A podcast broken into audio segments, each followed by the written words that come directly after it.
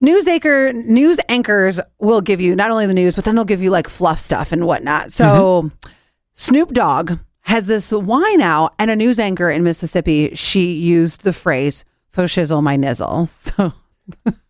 So I'm just going to reenact it. Well, Snoop Dogg has a new line of wine, "Fo shizzle my nizzle." So news anchor. Right, right, right, right. This woman has not. Now they haven't said that she's gotten fired, but they have said they have taken her bio off of the website, and so many people are standing up for her now, saying she should not get fired for saying "fo shizzle my nizzle," because and Snoop's in on this too, because nizzle is a variation of a derogatory word. yes.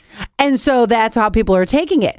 But then you have these other the you have the other side, lots of celebrities like Snoop Dogg, Whoopi Goldberg, Charlamagne tha God, blah blah blah blah, who are saying, "Well, wait a second.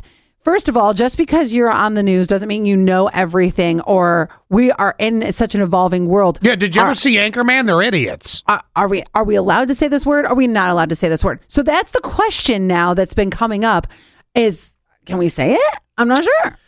So anyway, What does Snoop say? He's the one that made it famous. He's- is Snoop saying that he is she should stay? He he yes, he's saying she should stay. He's saying he he is saying she should stay. Whoopi is saying she should stay. I, just sticking with Snoop, it was his song that made that phrase famous. Yep. It's his wine. I feel Snoop is the one. If Snoop was offended or bothered by it in some way, Mm-hmm. maybe so. But I think since Snoop came up and said, "Look, The the woman has been an anchor for 20 years too.